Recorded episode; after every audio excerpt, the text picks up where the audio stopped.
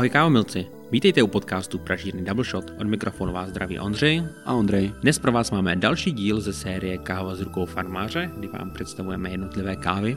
A dnes se vypravíme do Kostariky, konkrétně do regionu Tarazu, na zpracovatelskou stanici Santa Rosa 1900, která patří rodině Naranjo. Rodina Naranjo sa venuje pestovaniu kávy už niečo cez 30 rokov ale až pred 8 rokmi vďaka tzv. Micromill Revolution, ktorá sa odohrala v Kostarike, e, to znamená, že vlastne e, boli farmári boli schopní si postaviť svoje spracovateľské závody.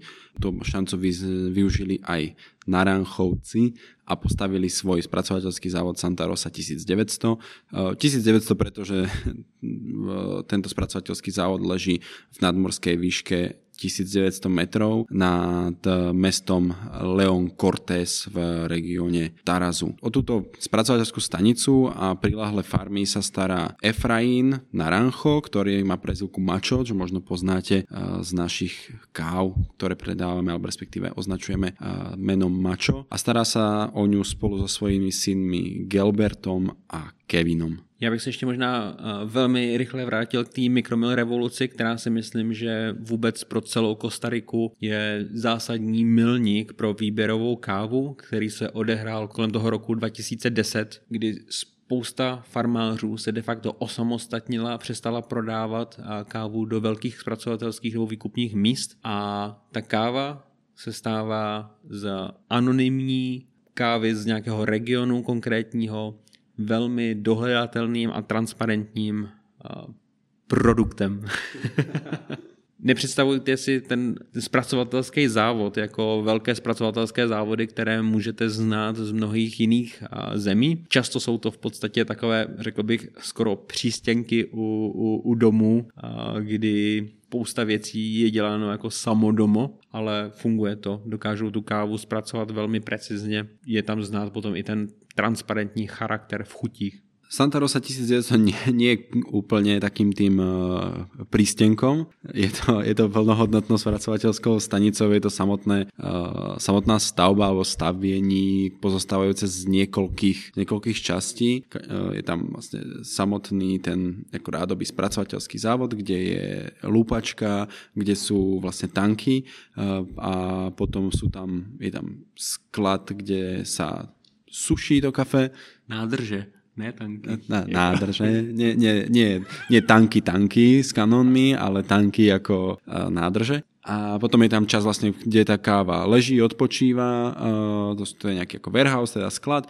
Potom je tam dokonca uh, časť, ktorá slúži na nejaké pokusy, experimenty, pretože rodina Naranjo je tým typom farmárov, ktorí stále radi niečo nové skúšajú, experimentujú. Medzi ich také klasiky už patrí tzv. reposádo, alebo respektíve nejaké ako dvojité odpočívanie tej kávy a to by se nám mohl vysvětlit. Uh, reposado, lavado, doble lavado. To jsou termíny, se kterými se v Kostarice setkáváme velmi často a myslím si, že spousta lidí ještě stále trošku tápe, co je co za zpracování. Tak začnem tým najjednoduchším, to je lavado, to je klasická nejaká premitá metóda, hoci to lavado v Kostarike v preklade odkazuje na premity alebo premitú kávu, ale v Kostarike je to white honey, čo je v podstate ekvivalent premitej kávy pre kostarické podmienky. A ďalej sme sa bavili o tom reposáde. Reposádo je káva, ktorá vlastne sa po spracovaní alebo respektíve vylúpaní necháva nejakú dobu stáť, oddychovať s tými ešte zvyšnými cukrami pred nejakým ako omytím alebo respektíve sušením, čo znamená, že tie cukry sú vlastne v tej nejakej ako v tej mase kávy v dlhšom kontakte, tým pádom sa zvyšuje ako to sladkosť, sladkosť tej kávy. A ešte sme sa bavili o doble lavado, takže nejakom ako dvojitom premiti. A toto spracovanie pozostáva z toho, že vlastne tá káva sa vylúpe, potom sa dá do tých nádrží, kde sa omie a následne sa preloží ešte do takého veľkého modrého tan- tanku, do také veľkej modrej nádoby, kde sa zaleje vodou a leží tam nejakých 18 až 24 hodín naozaj ako studenej vode, ktorá má 2 alebo 3 stupne a majú vlastný zdroj vody, kde vyviera z hory takáto ako naozaj studená voda a oni tú kávu do toho ako ponoria a tým vlastne nízkou teplotou spomalia všetky tie, všetky tie procesy v tej kávi, tú, tú mikrobiálnu aktivitu, spomalia tým vlastne ten proces toho ako keby kvasenia a čím zabezpečia to, že tá káva sa nejako zastabilizuje a aj lepšie sa tým pádom uh, suší,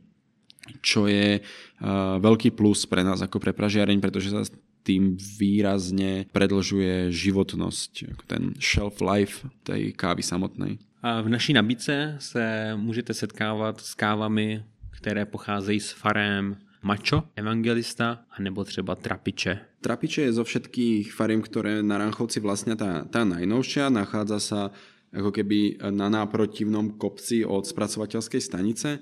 Je to jedna z tých väčších, uh, väčších fariem a pestuje sa na nej prevažne odroda eh, Katuaj.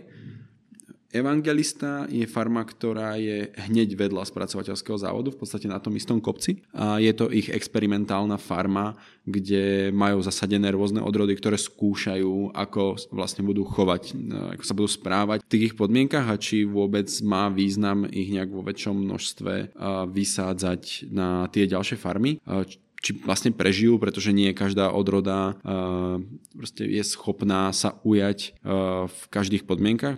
To nefunguje to tak, že si donesiete 2000 sadenic gejše, niekde ich zasadíte a oni proste narastú. Uh, preto na tejto farme Evangelista majú rôzne ako časti, rôzny mix odrôd, nájdete tam bourbon, gejšu, odrodu, ktorú, uh, ktorú tu volajú v Kostarike Kenia, alebo niektorí označujú ako SL28, teda SL28, ale ona v skutočnosti to už nie je úplne čistokrvná kenská odroda, ale je to nejaká prirodzená mutácia tej kenskej odrody, ktorá sa tu rozšírila z experimentálnej farmy Starbucksu. Takže na tejto farme Evangelista majú rôzne odrody v rôznych množstvách a čakajú 3-5 rokov, čo sa s tými odrodami bude vlastne diať, či sa uchytia, či budú plodiť, aké vlastne chuťové vlastnosti majú tie, tie dané odrody. Je to veľmi zaujímavé vidieť. Možno si naši skalní fanúšici pamätajú, že sme pred uh, dvoma sezónami, tu už asi bude, dva roky možno, dozadu mali práve uh, limitovanú edíciu Evangelista a bol to Premity Bourbon uh, z, tejto, z tejto spracovateľskej stanice.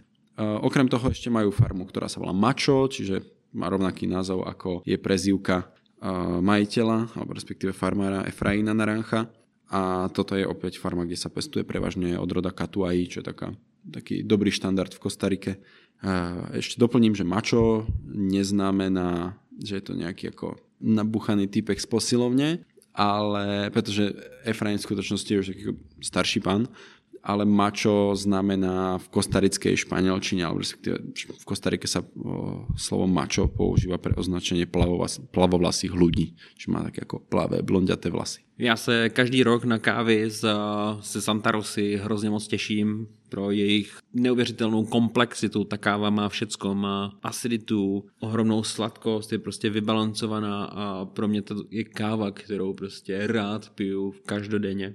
Tyto kostarické kávy fungují velmi dobře, jak na filtru, i na jednoho druhém espressu udělají spoustu parády, takže doufáme, že vám chutná a dejte nám vědět, jak vám chutná. To je od nás už dnes vše, mějte se fajn a ahoj. Ahoj.